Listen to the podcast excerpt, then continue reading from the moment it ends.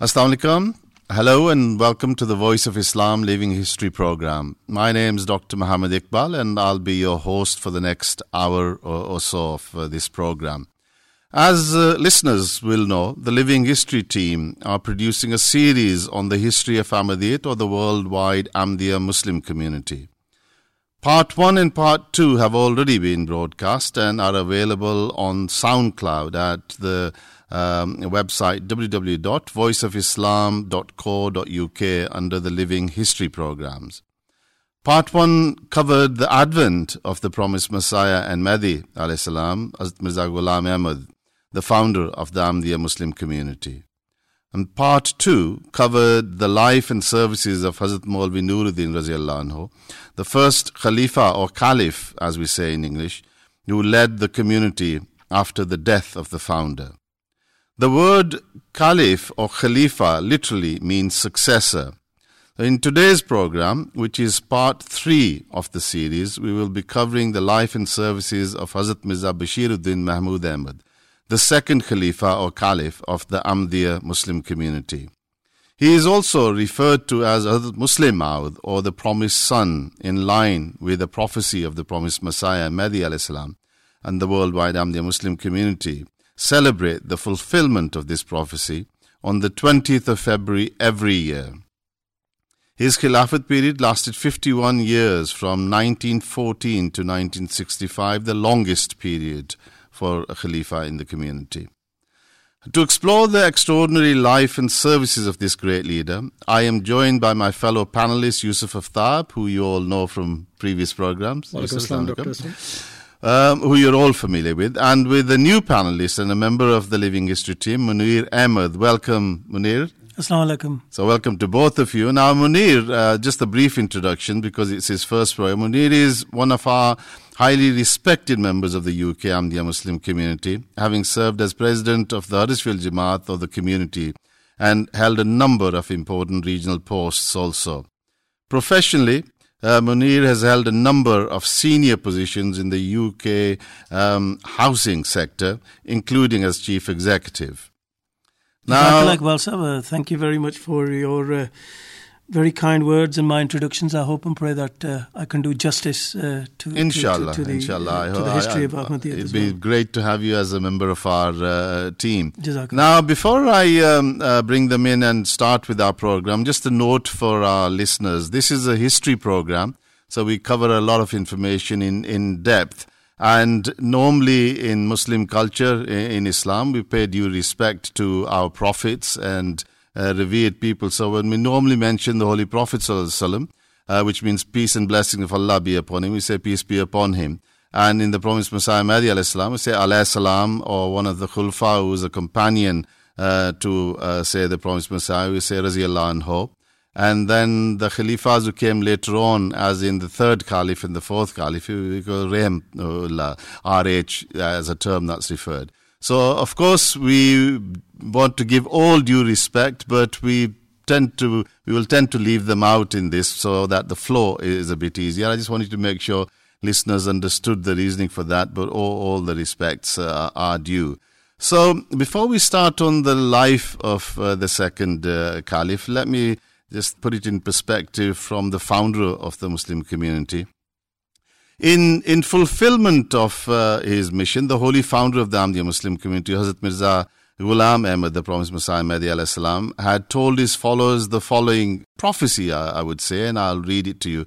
This is from Ruhani uh, Khazain, volume 11, um, uh, Atham, page 64, and uh, I quote, Rest assured that this is a tree planted by the hand of God.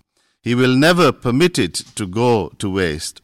He will not be satisfied until he has seen it through to its fullness. He will see to it that it is well irrigated and will build a protective fence around it. Thus, God will bless my followers with astounding progress and prosperity. So today, uh, we see a mighty and prosperous tree of the Ahmadiyya Muslim community with its roots in every corner of the world and by the grace of Allah, Ahmadiyyat has spread to almost every country in the world, thus fulfilling Allah's promise to Hazrat Mirza Ghulam Ahmad salam. Um, again, there was a prophecy given to the founder I shall cause thy message to reach the corners of the earth. And this is being fulfilled in every respect, especially with our television channel MTA. And of course, Voice of Islam is now being heard on the internet throughout the world. So let's get back to our main subject, and that's uh, the life and services of our second uh, caliph. So, Munir, perhaps we could start with his birth and uh, his uh, uh, early years, please. The birth of Hazrat Mirza Bashir Din Mahmud Raziatalano is particularly important in the history of uh, the Ahmadiyyat, as it is an answer to the prayers of the promised Messiah and the Mahdi. In the course of championing Islam in his groundbreaking and historical book, Braheen Ahmadiyya, the promised Messiah والسلام, had challenged the whole world to witness the truth of Islam. And as a result, the Hindus of Qadian wrote to the promised Messiah, and they had the first right to be shown any such signs, but these signs should be over and above human capabilities. So when the promised Messiah turned to prayers, Allah Almighty told him that his prayer will be answered in Hoshiarpur. This is a city nearby to nearby, Qadian where, where, where, he was located. Right. Yeah, sorry, carry on. Yes. Now, in 1886, the promised Messiah retired to the quiet town of Hoshiarpur to worship in seclusion, and he desired to pray earnestly to God that may he turn around the fortunes of Islam and restore the dignity and honor of the Holy Prophet Muhammad. And in 40 days of the Chilla, the promised Messiah prayed day and night fervently for a son who would be able to carry out the, and fulfill the desires and all the necessary qualities of this onerous task. And after the 40 days, the promised Messiah published a notice where he declared that God had answered his prayers and he would vouchsafe a pious and noble son who would fulfill the prophecy and would gain fame throughout the world through his extraordinary qualities and accomplishments. I've uh, read this a number of times, but the prophecy regarding the promised reformer, if you read this again and again and again, it is so detailed that even every word the prophecy has come true, and there is no distinction in terms of uh, anything which uh, you can say is, is different. So the prophecy reads, which was in Ishtihar on 20th of February 1886, Rejoice there that a handsome and pure boy will be bestowed on thee. Thou wilt receive an intelligent youth who will be of thy seed and will be of thy progeny. He has been invested with Holy Spirit and he will be freed from all impurity. He is the light of Allah. Blessed is he who comes from heaven. He will be accompanied by grace which shall arrive with him. He will be characterized by grandeur, greatness, and wealth. And he will come into the world and heal many of their ills through the messianic qualities and through the blessings of the Holy Spirit. He is the word of Allah. For Allah's mercy and honor have equipped him with the words of majesty. And then it goes on, says, He will be extremely intelligent and understanding, and will be meek of heart, and will be filled with secular and spiritual knowledge. He will convert three into four. Of this, the meaning is not clear. But he will pour his spirit upon him, and he will be sheltered under the shadow of God. He will grow rapidly in stature and will be the means of procuring the release of those held in bondage. His fame will spread to the ends of the earth, and people will be blessed through him. He will then be raised to his spiritual station in heaven. This is a matter decreed. Now, this prophecy was spread throughout um, um, Qadian and India across uh, as much as possible through publications, etc. Now, on the 12th of January 1889, a son was born to the promised Messiah and his wife Hazrat Nusrat Jahan Begum, and they named him Mirza Bashiruddin Mahmud Ahmad. The birth of this child was to prove a great bounty for Hazrat Mirza Ghulam Ahmad in many ways. Within a couple of months of Mirza Bashiruddin Mahmud Ahmad's birth, the promised Messiah and Mahdi laid the foundations of the Ahmadiyya Muslim community by taking the first bayat in Ludhiana on the 23rd of March 1889. So this was a true blessing for the community in many ways. Uh, around his birth, the community was started, and then, of course, the whole chapter for the Ahmadiyya community started. So, Yusuf, if you can take us through uh, his early upbringing? Yeah, absolutely, Dr. Iqbal. And, and you know, obviously, the, the prophecies that were told to the Promised Messiah salam, when he went out there to Hoshiarpur, a fulfillment in some of the things that we'll see here of the earlier upbringing of uh, Hazrat Mirza Bashiruddin Mahmud Ahmad. So his his nurturing um, and his childhood was carried out in the, the uh, sacred house of the Promised Messiah Islam, and the Promised Messiah um, gave utmost attention to ensuring that all his children were taught values and ethics and were brought up in according to an Islamic uh, edicts. So once the Promised Messiah found that uh, uh, Mirza Bashiruddin um, Mahmud Ahmad uh, had missed his schooling whilst he was playing out, as, as you can imagine, you know, kids do with friends and so forth. But in the, instead of scolding, that can happen with uh, parents uh, nowadays. Um, the young Mahmud, uh, to be serious about his studies, the promised Messiah, he, he just stated this. He said, If you are that same Mahmud about whom God has given me glad tidings, then go and play. God would teach you himself. And then Sahibzada Mia Mahmud began to see true dreams and visions from a very early childhood. Once Maulvi Sarwar Shah Sahib asked uh, Sahibzada Mia Mahmud if he, like his father, the promised Messiah, also received revelations and dreams. To this, Sahibzada Mia Mahmud replied that he frequently saw that he was leading a very large army. Maulvi Sarwar Shah Sahib narrates that he was convinced that from that day that Sahibzada Mia Mahmud would lead the Jamaat.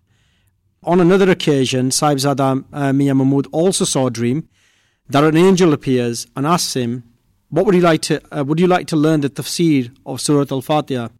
To this, he said yes. The angel began to teach him the deeper meanings of this Quranic surah and its profound wisdom. This was one example of how divinely inspired knowledge was bestowed to him, and, and this was part of that prophecy in Sub, uh, you know, uh, known as the Green Announcement. So uh, Mirza Mahmud Ahmad um, narrated that although he forgot what he had learnt immediately upon waking up later, whenever he was to speak on Surah Al-Fatiha, newer meanings of this chapter would become uh, come to his mind.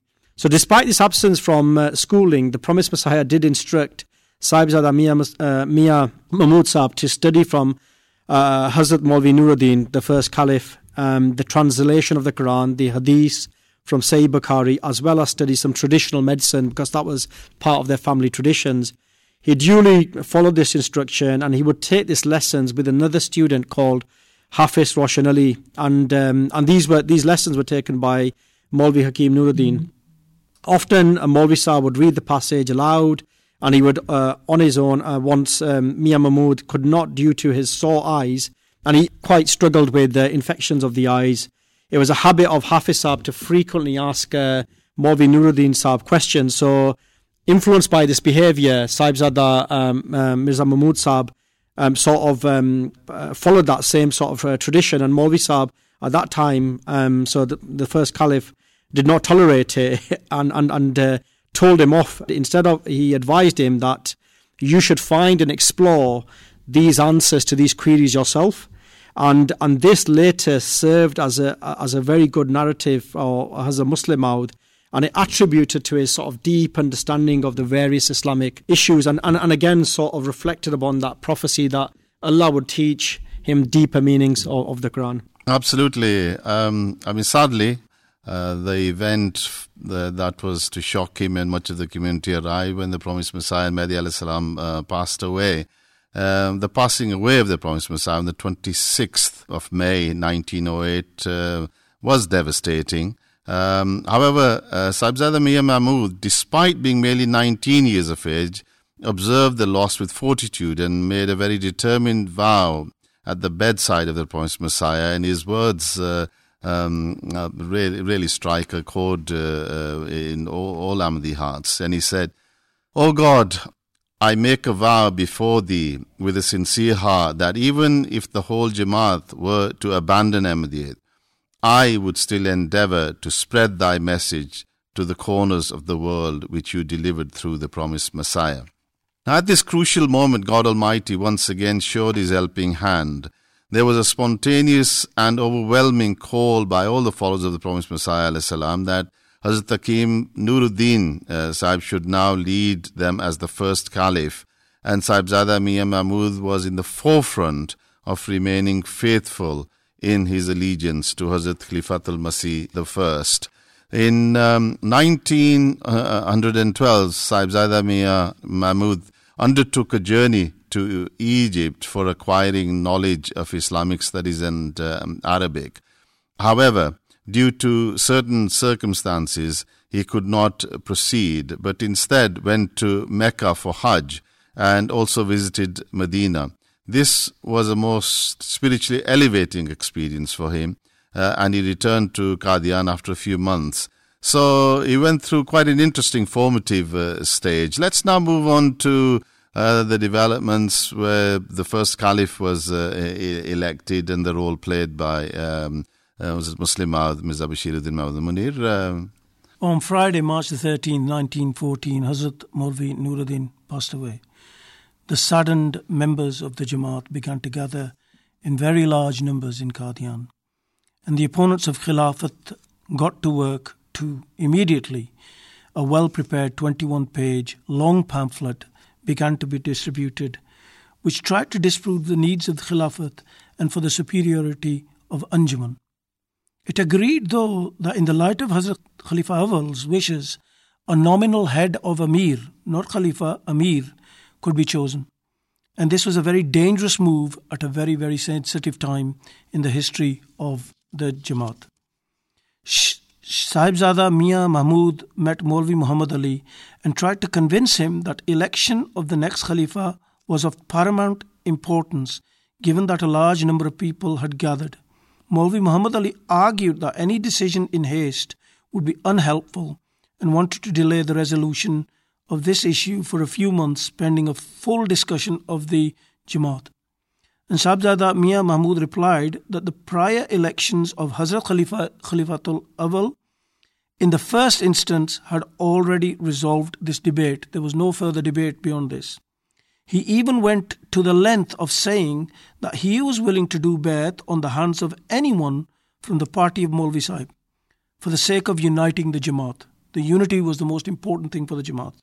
And furthermore, he questioned the wisdom of any delay since the Jamaat would be without a guiding leader in this, while this conversation, however, ended fruitlessly. People had gathered in Masjid Noor at Qadian on March the 14th after Asr prayers. A few elders spoke of the necessity of continuation of Khilafat. And amongst them, most notably, Maulvi Ahsan Amrohi Sahib said that Sahibzada Mahmud was the right choice as a Khalifa. Nawab Muhammad Ali read Hazrat Khalifa Awal's will where he asked the Jamaat to have a new leader. And there were many people who chanted that this will be carried and that Mia Sahib should be elected. Many other Sahabas of the promised Messiah, including Maulvi Sarwar Sahib. Sahaba means the companions, the just companions to interject. Yep, yes, absolutely, yeah, yeah. Yes, and Maulvi Sarwar Sahib also requested Sahibzada Mia Mahmud to take oath of Bayt. And after some delay and reflection, Sahibzada Mia Mahmud decided to take the bayat, following which he spoke of his personal conviction, the high stature in which he held as a Khalifa and the sheer responsibility that the members of the Jamaat had put on his shoulders by this election. He led the funeral prayers of Hazrat Maulvi Nuruddin, which was followed by his burial. And thus, in this state of turmoil, started a new era of the second Khilafat. I mean, unfortunately, there was some turmoil, but uh, God stood with the community in every respect. And um, it turned out that uh, Maulvi Muhammad Ali Sahib withdrew with some of his companions and they went to uh, uh, Lahore. From a worldly perspective, their desertion had left the Jamaat in a, a nondescript and desperate situation. The Jamaat treasury had only 17 rupees left, and the bulk of important documents and paperwork taken away by the Lahori group of uh, Muhammad Ali uh, Saab. Some among the party of Maulvi uh, Muhammad Ali even claimed that the Jamaat at Qadian would be in shambles within 10 years.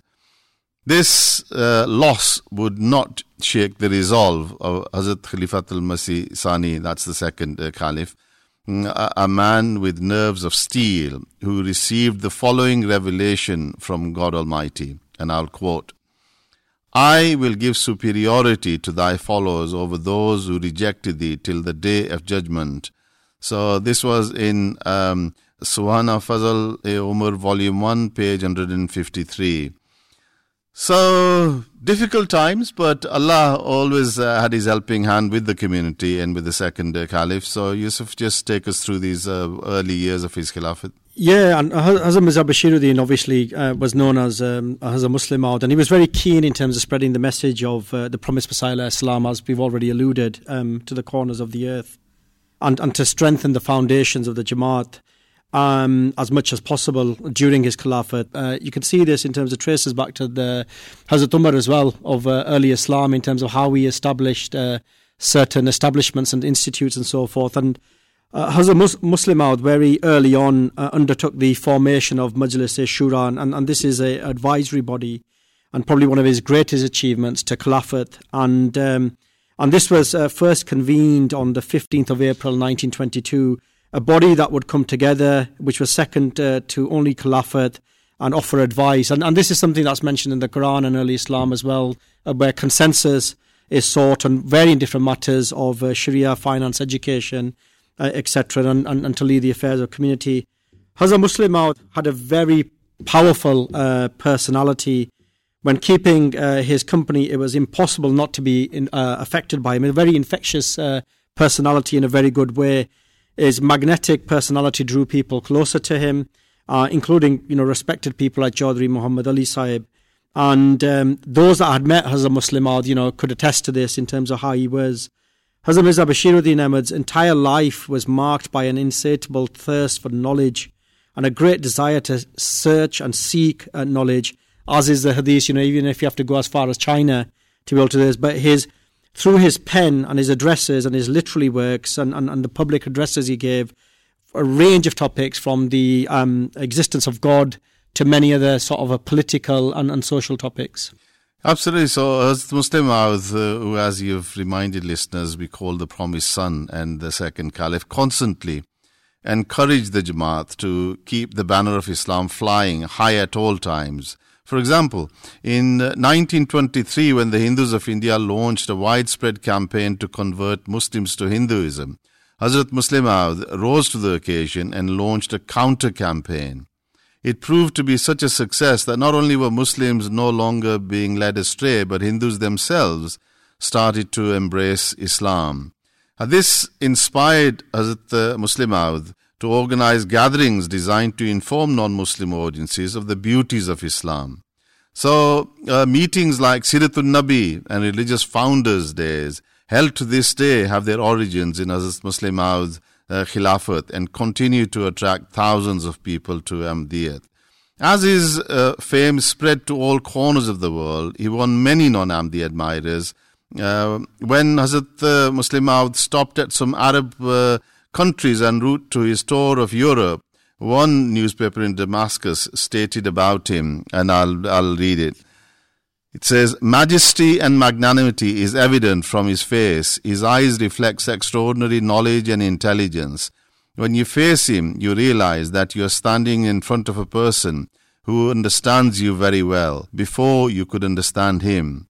He is always smiling, which sometimes is hidden and sometimes becomes apparent you will marvel at the meanings and awe hidden behind his mantle. So, Munir, let's move to the, the establishment of the, the structure of the Jamaat because it really goes back to his Khilafat uh, period, uh, uh, what we witness. One of the most important things to uh, remember is, is a true leader, which is appointed by Allah Ta'ala Himself, is someone who can establish very, very strong leadership through strong structures. And those strong structures over time can be assessed. And we can say now, as a living example, all of us, that those structures that have been established by Musleh Maud have gone from strength to strength and continue to go to strength to strength. And it is a, a clear indication of democracy in terms of how they are working compared to our structures. So, at an early and indeed crucial feature of Hazrat Musleh Maud's Khilafat was the consolidation of the Jamaat's administrative structures. He was a man gifted with extraordinary organizational visions. He had a, an enormous vision that helped to establish numerous schemes, initiatives, and departments to improve the Jamaat's efficiency, effectiveness, and performance, and it is there to see that. Nazarats or di- directorates were set up to streamline the workings of Sadr Anjuman Ahmadiyya, with dedicated teams overseeing Mal, which is finance, Diwan, which is human resources, Islah Irshad, the moral reformation, Talim, education, Diafat, hospitality, and Amuri Kharja, external affairs, amongst others. But these were the key ones that uh, were established. Inspired by the counsel of the Holy Prophet Muhammad emphasizing the acquisition of knowledge, Hazrat Musleh Maud was committed to providing the best education to members of the Jamaat. That was the fundamental aspects of education, education, education, right from the birth to the grave. And under his Khilafat, the Talim Talimul Islam School was established in Rabwa in April 1952. And two years later, Talim Talimul Islam College was also inaugurated there on the 6th of December 1954. Likewise, a college of girls, the Jamia Nusra, uh, Nusrat, was founded in 1951 to encourage females to excel in their academic endeavors. An industrial school was also started in the same year to train the girls in different trades. And you can see this covered everyone the children, the girls, the boys, the youth, the elders, the whole spectrum and the whole gambit of the Jamaat. And as the nature and the needs of the Jamaat grew, Hazrat Musleh Maud established auxiliary wings and auxiliary organizations, which we are all very familiar with, for specific categories of memberships. And over the time, as we can see now, living example, we are very familiar with the five which I will mention. Majlis Ansarullah, which was formed on the 26th of July 1940, and that's for men aged 40 and over. Lajna Maula, which was established on the 25th of December 1922 for ladies 15 and over. And Majlis Khudam al Ahmadiyya, which was established on the 25th of December 1938 for aged boys from 15 to 40. And Nasirat ul Ahmadiyya, which was established in 1928 for the girls from 7 to 15, and Majlis Atfal ul Ahmadiyya, which was established on the 26th of July 1940 for boys between 7 to 15. And as you can see, that covers the full spectrum of the whole of the Jamaat and the whole of the people. As you said, uh, the, these auxiliary organizations exist till today, giving strength to the community. This is probably a good place for us to have a break, and we will carry on, inshallah, with the life and services of. Uh, um, Khalifat al Masih II. So let's have a short break and we'll uh, join our listeners. Assalamu alaikum.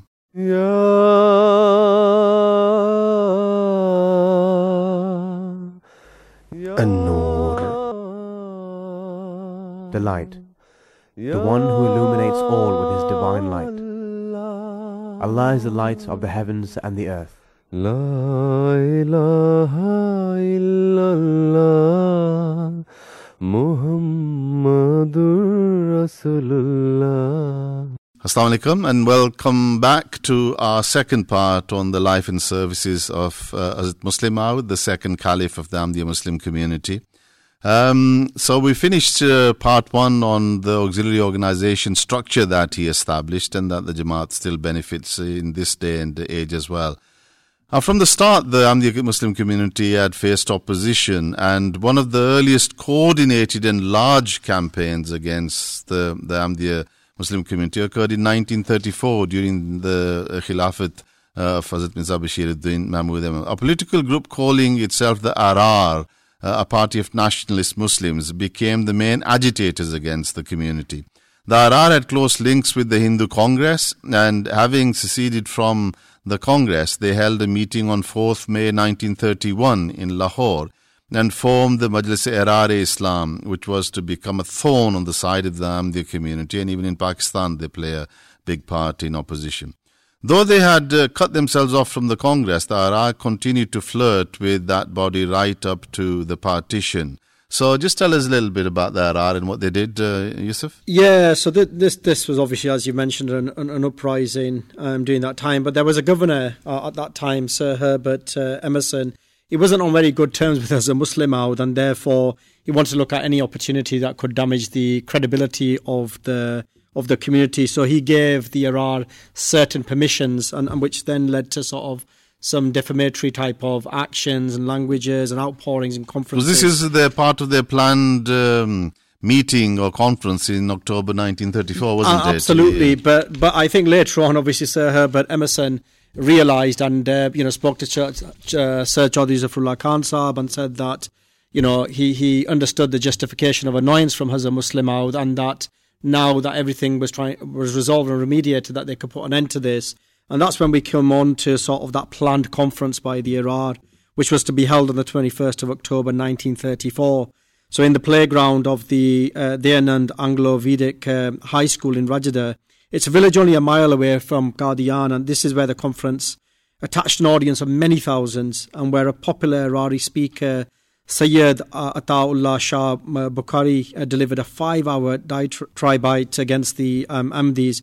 And Bukhari was uh, prosecuted for the speech and convicted at the conclusion of a sensational trial, which uh, created more interest and anti-Ahmadiyya feelings than the speech itself. So since then, every Ahrari speaker of note has been saying one thing or another against the Jamaat and, and their leaders and, and the beliefs.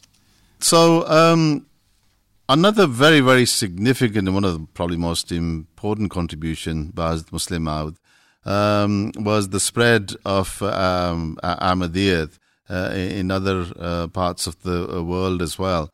And following this agitation, of course, he launched a new scheme called Tahrik Jadid, or the new scheme, uh, dedicated to the propagation of Islam overseas. And we're going to discuss this in a little bit more detail, Munir. Uh, if you could tell us. This scheme was based on 27 demands and it uh, contained comprehensive details, all in praising provisions as well.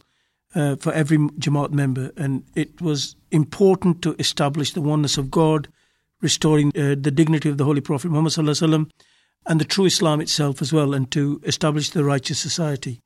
So in the beginning, Hazrat Musleh Maud demanded to the Jamaat for the first time 27,500 rupees for the Jamaat. Within only one and a half months, the community made a cash contribution of 29,712 rupees.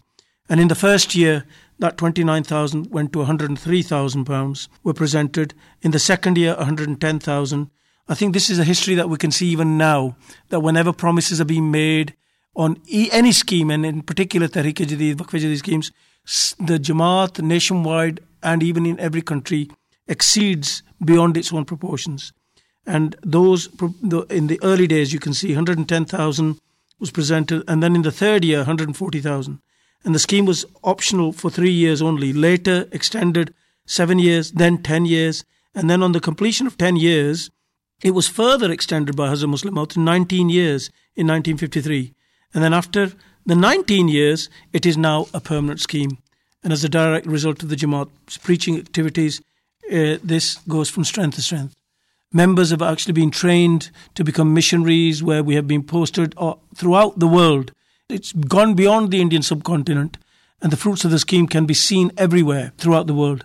46 missions were established abroad, including, the, including America, Europe, Africa.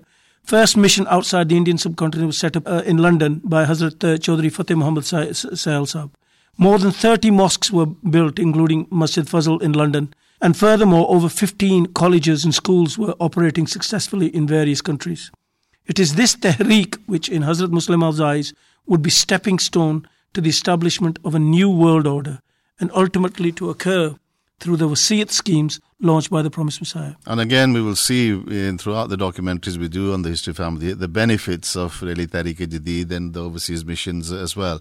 So, coming to another very, very important phase uh, in the, the history of the Ahmadiyya Muslim community and generally Muslims of uh, the subcontinent, the partitioning of in, India, uh, between India and uh, Pakistan. The Islamic uh, Republic of Pakistan, uh, which was a, a, small piece of the former Muslim kingdom of the Mughal dynasty, owes its existence to the efforts and sacrifices of many nationalist Muslim leaders of the Indian subcontinent. Both the promised Messiah and uh, Mahdi al-Islam Khalifatul Masih II had seen dreams and visions, the visions that revealed aspects of the migration with which the community would be confronted. On September 1894, the promised Messiah received a revelation in Urdu. The words were, The stigma of migration.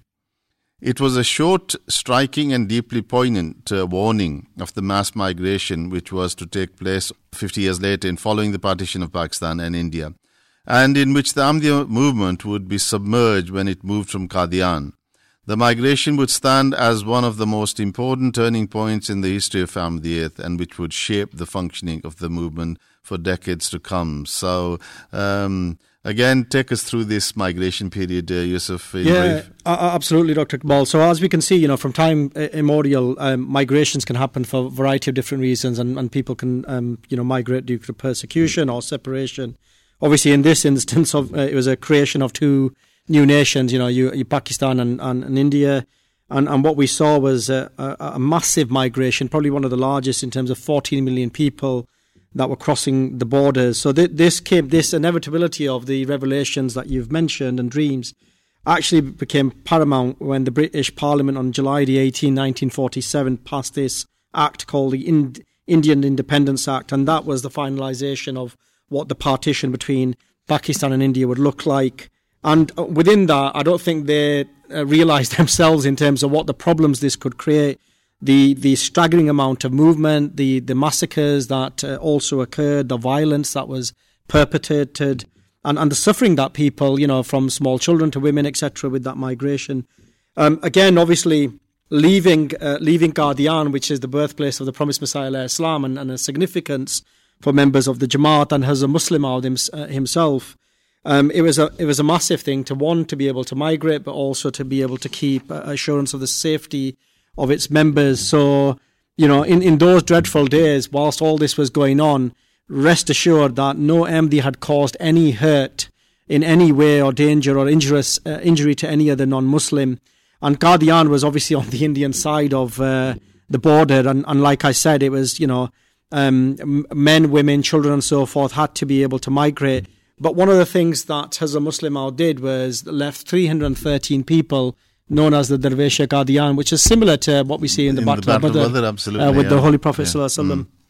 Yeah, this was a, a painful uh, period, but uh, you know sacrifices had to be made, and the Khalifat al-Masih decided that uh, they would support uh, Jinnah's vision of Pakistan and migrate to uh, the Pakistan side, leaving these um, uh, dervishes behind. And on the 31st August 1947, the mosque, schools, offices, and homes were closed and locked, and a convoy of vehicles proceeded out of Qadian.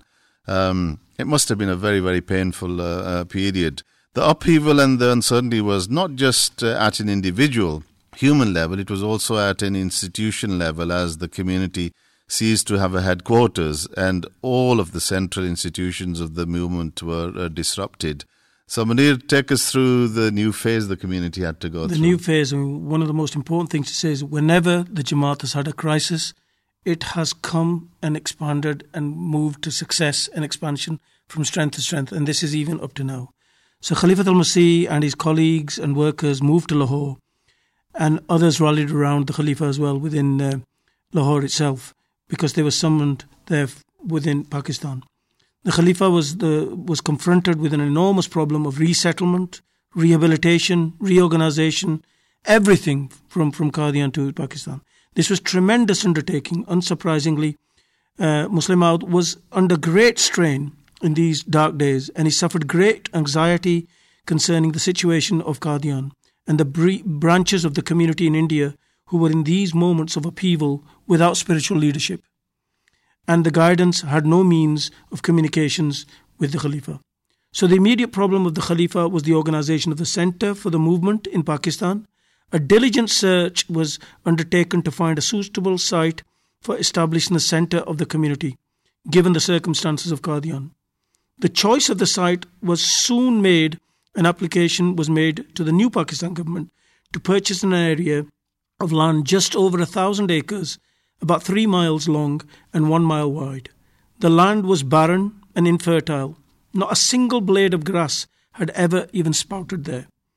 And it was at the bank of the river of Chenab, about 95 miles west of Lahore, and near the road that ran from Lahore to Sargodha. The water available within the area was unfortunately salty and unpalatable, but it was hoped that a supply of drinkable water could be secured. Well, this is interesting because this is the foundation of uh, uh, Rabwa, and so uh, this small town uh, was constructed in short time. But you've described it ably; it's totally in, uh, infertile. And um, uh, Rabwa means a high place or an elevated land. uh, as it was some 600 feet above sea level and some 20 feet above the nearby plains. This was the name given in the Holy Quran to the region where Jesus uh, eventually found shelter. And in due course, a plan of the town was drawn under. So, Yusuf, if you could take us through the early stages of development. Yeah, absolutely. And, and you know, you guys have um, described it eloquently in terms of, you know, being a barren land, nothing there, and having to relocate, and with all the turmoil that was going on with the separation that's occurred in, in, in terms of Pakistan and India and, and leaving obviously the land of the promised Messiah Islam. So what has a Muslim out, and we discussed this, that his his vision, his mentality and, and, and the blessing of Allah that the way he could think, he was able to uh, very quickly, um, you know, in terms of uh, creation of temporary accommodation, buildings, institutions, etc., to be able to establish a new headquarters and, and to be able to ensure to the members uh, for its safety and, and also communication back with Qadian and other uh, other parts of the world where uh, uh, the Jamaat was uh, uh, spreading. So, you know, better in, in due course, naturally, better accommodation was provided in, in. The electricity um, was was set up through a grid. Um, you know, telephone communications were established. And within several years, what you saw was a, a land that was barren was now fortified with having a number of people populated within it, you know, starting for about 45,000 inhabitants. But every year the Jalsa would happen you would see numbers up to 250,000. And um, the, the, the Masjid Mubarak that we're cognizant in Qadian was established in Pakistan, and obviously we've got it in uh, uh, Islamabad, the Markaz now as well, and that could house 5,000 worshippers. I mean, within a very short time, Absolutely. became an amazing place, really, and it was Absolutely. the hard work, the vision, and the planning of the Ahmadiyya Muslim community that helped develop uh, an incredible town out of nothing, virtually out out, out of uh, nothing, and uh, Many people praise the community and um, Khalifat, our second caliph, uh, for that. But unfortunately, over time, uh, problems started arising in Pakistan, and um, there were, uh, you know, further uh, uh agitations. Uh, despite the community being well wishers of Pakistan, despite being involved in nationhood as well.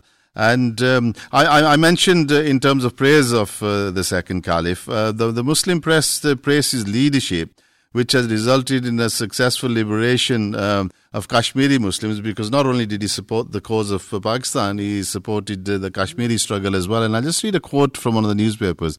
It says, At the time when the condition of Kashmir was critical, those close to Hazrat Mirza Sahib, despite doctrinal differences, made a perfect choice had they not chosen Mirza Sahib because of the difference in their beliefs, this movement would have ended in uh, utter failure and would have resulted in major loss for the Muslim Ummah. So his support for Kashmir, Pakistan itself, Jinnah's vision was highly recognized. But as I said, unfortunately, um, you know, there were people who were agitating against the uh, Muslim community. But uh, um, I just want to read another point uh, just quickly, and that is the, the vision set out by um, Jinnah in terms of formation of Pakistan and why the Ahmadiyya community was so supportive. And I'll just read uh, his message to the Constituent Assembly. You are free. You are free to go to your temples. You are free to go to your mosques or to any other places of worship in this state of Pakistan. You may belong to any religion or caste or creed that was that has nothing to do with the business of the state we are starting with this fundamental principle that we are all citizens and equal citizens of one state.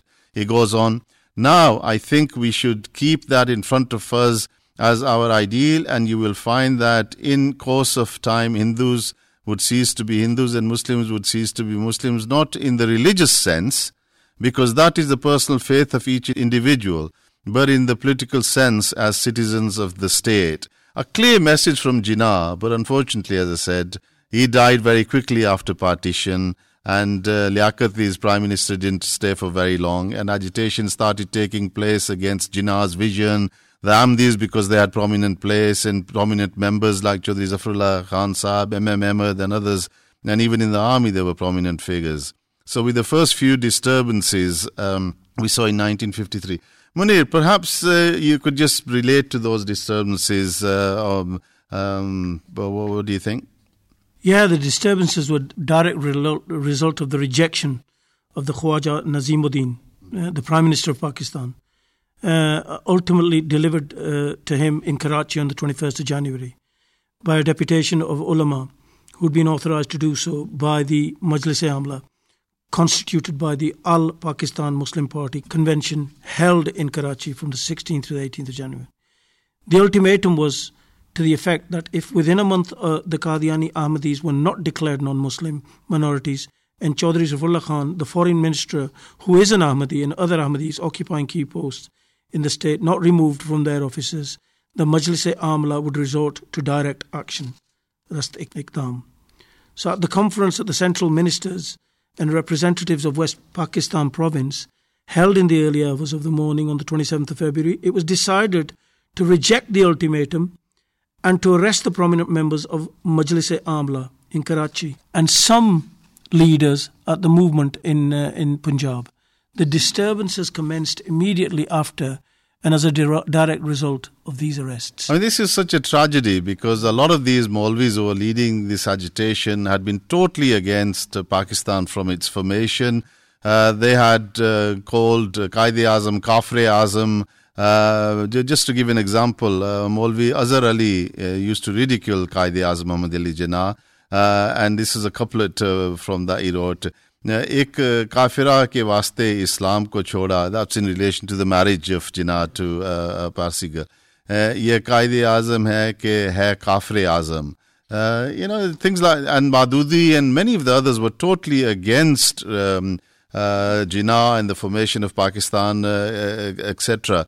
But as a result of um, uh, this agita- agitation uh, in, in, Pakistan, there was an inquiry that was held by the government called the Munir Report. And they went into the details of why these agitations took place, who was behind it, etc. And they showed that these were all people who were anti Pakistan, uh, against Pakistan. But as a result of these agitations, another great scheme was launched by um, our second caliph, as Musleh Maud anhu, and that was the Waqf Jadid scheme, Yusuf, um, because out of all these troubles like Tahrik Jadid in 34, this scheme now you see the fruits of it. So just take, a, take us through what happened. Yeah, and just, just, just prior to going on to that, it's just noteworthy for the listeners that um, the Ahrar obviously wanted to declare Ahmadis as non Muslims as well, which we obviously see a lot of that going on now. But yeah, absolutely, this new legacy of Muslim was the initiation of Waqf Jadid, and, it, what it literally means is new dedication. And its aims were quite simple in intensify the preaching uh, efforts within the rural areas of uh, Pakistan, India, and Bangladesh, and uh, to be able to take across the, the true message of Islam. And it, and it was set up in 1957. And, um, you know, as a Muslim, I'll declare there is a, a, seed sowed by Allah the Almighty Himself. So, what He stated in Al Fazl, I'll just ring, uh, read it out. Uh, this is the work of Allah uh, Almighty God, and it will certainly be done. Since uh, Almighty God has put this scheme into my mind, I will do its duty even if I have to sell my house and my clothes. Almighty God will separate those people who will not support me and will send angels from heaven for my help. If our Jamaat wishes to prosper, it will have to extend its preaching activity in every quarter. There is no need to amplify considerably our efforts so that our voice uh, may reach every house in every town. So indeed, this new zeal for the Tabligh was uh, exemplary and, and it was unequalled. And as early as December 1917, he sort of launched his Waqf Zindagi scheme. And, and by 1928, it had also inaugurated the jamias that we see now across the whole of the globe.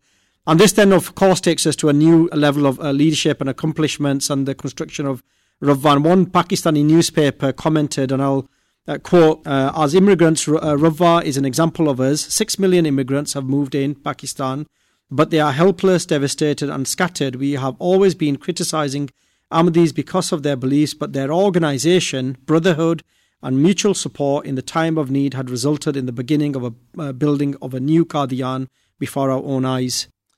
Oh, it was uh, this managerial skill that made us Musleh Maud the envy of uh, uh, other sects.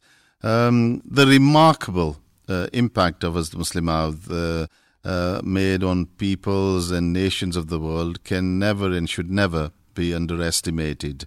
Of course, you know, he was the heart of the Ahmadiyya Muslim community, but he had impact on the subcontinent in a big way and the world, uh, generally speaking.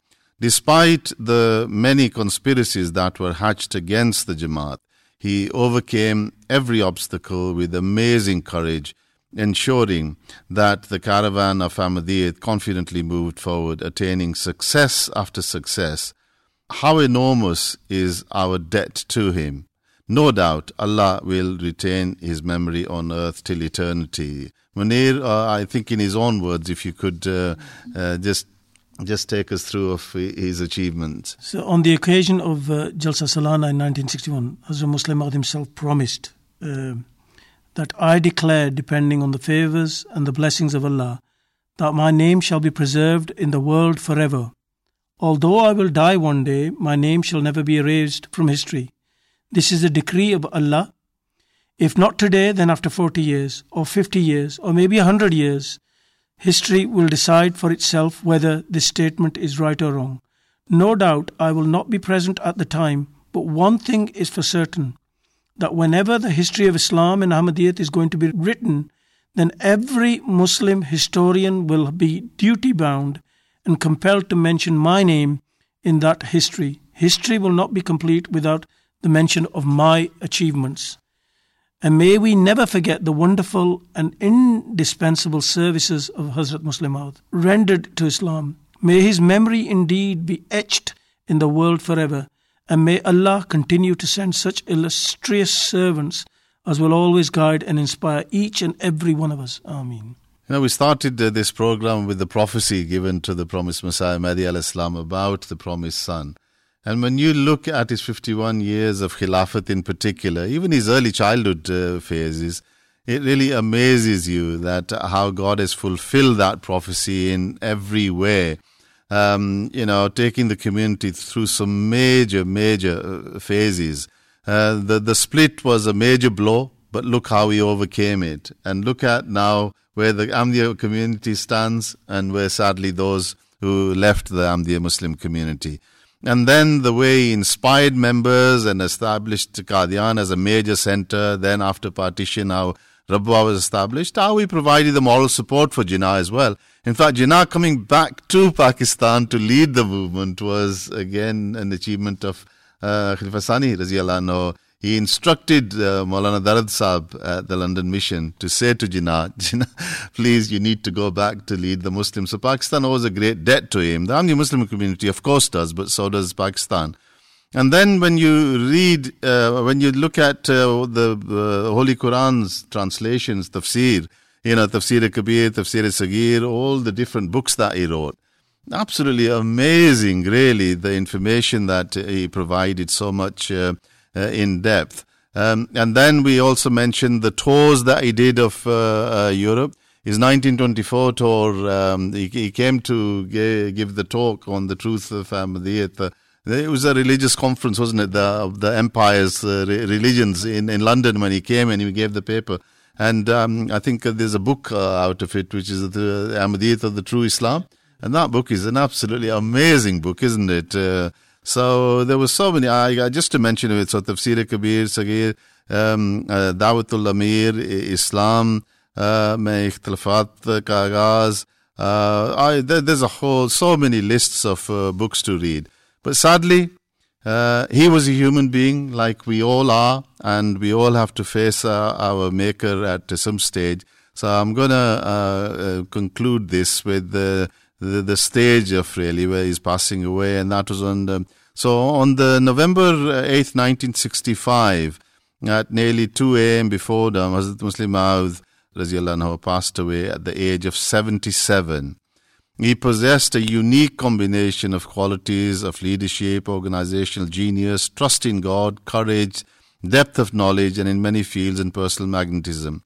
No doubt his 51 to 52 year long Khilafat represented a golden period of the history of Ahmadiyyat. And in this person, the prophecy regarding the Musleh Maud was truly fulfilled, as we said uh, uh earlier on.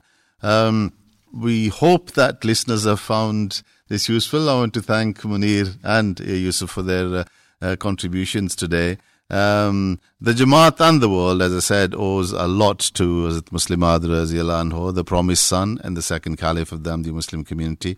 Inshallah, in the next program, we will do the, the life and services of the third caliph as well. Uh, until then, uh, we need to say our salams. But before I go, just to remind you, please do visit the website www.voiceofislam.co.uk and look at the 42, 44. I don't know how many programs there are already, but uh, you can listen to them on SoundCloud. Uh, do give your feedback on Twitter as well. It's um, uh, at VI Living History. Uh, you can give your feedback as well, or even email uh, us as well at Voice of Islam as well. So until next time, Assalamu alaikum.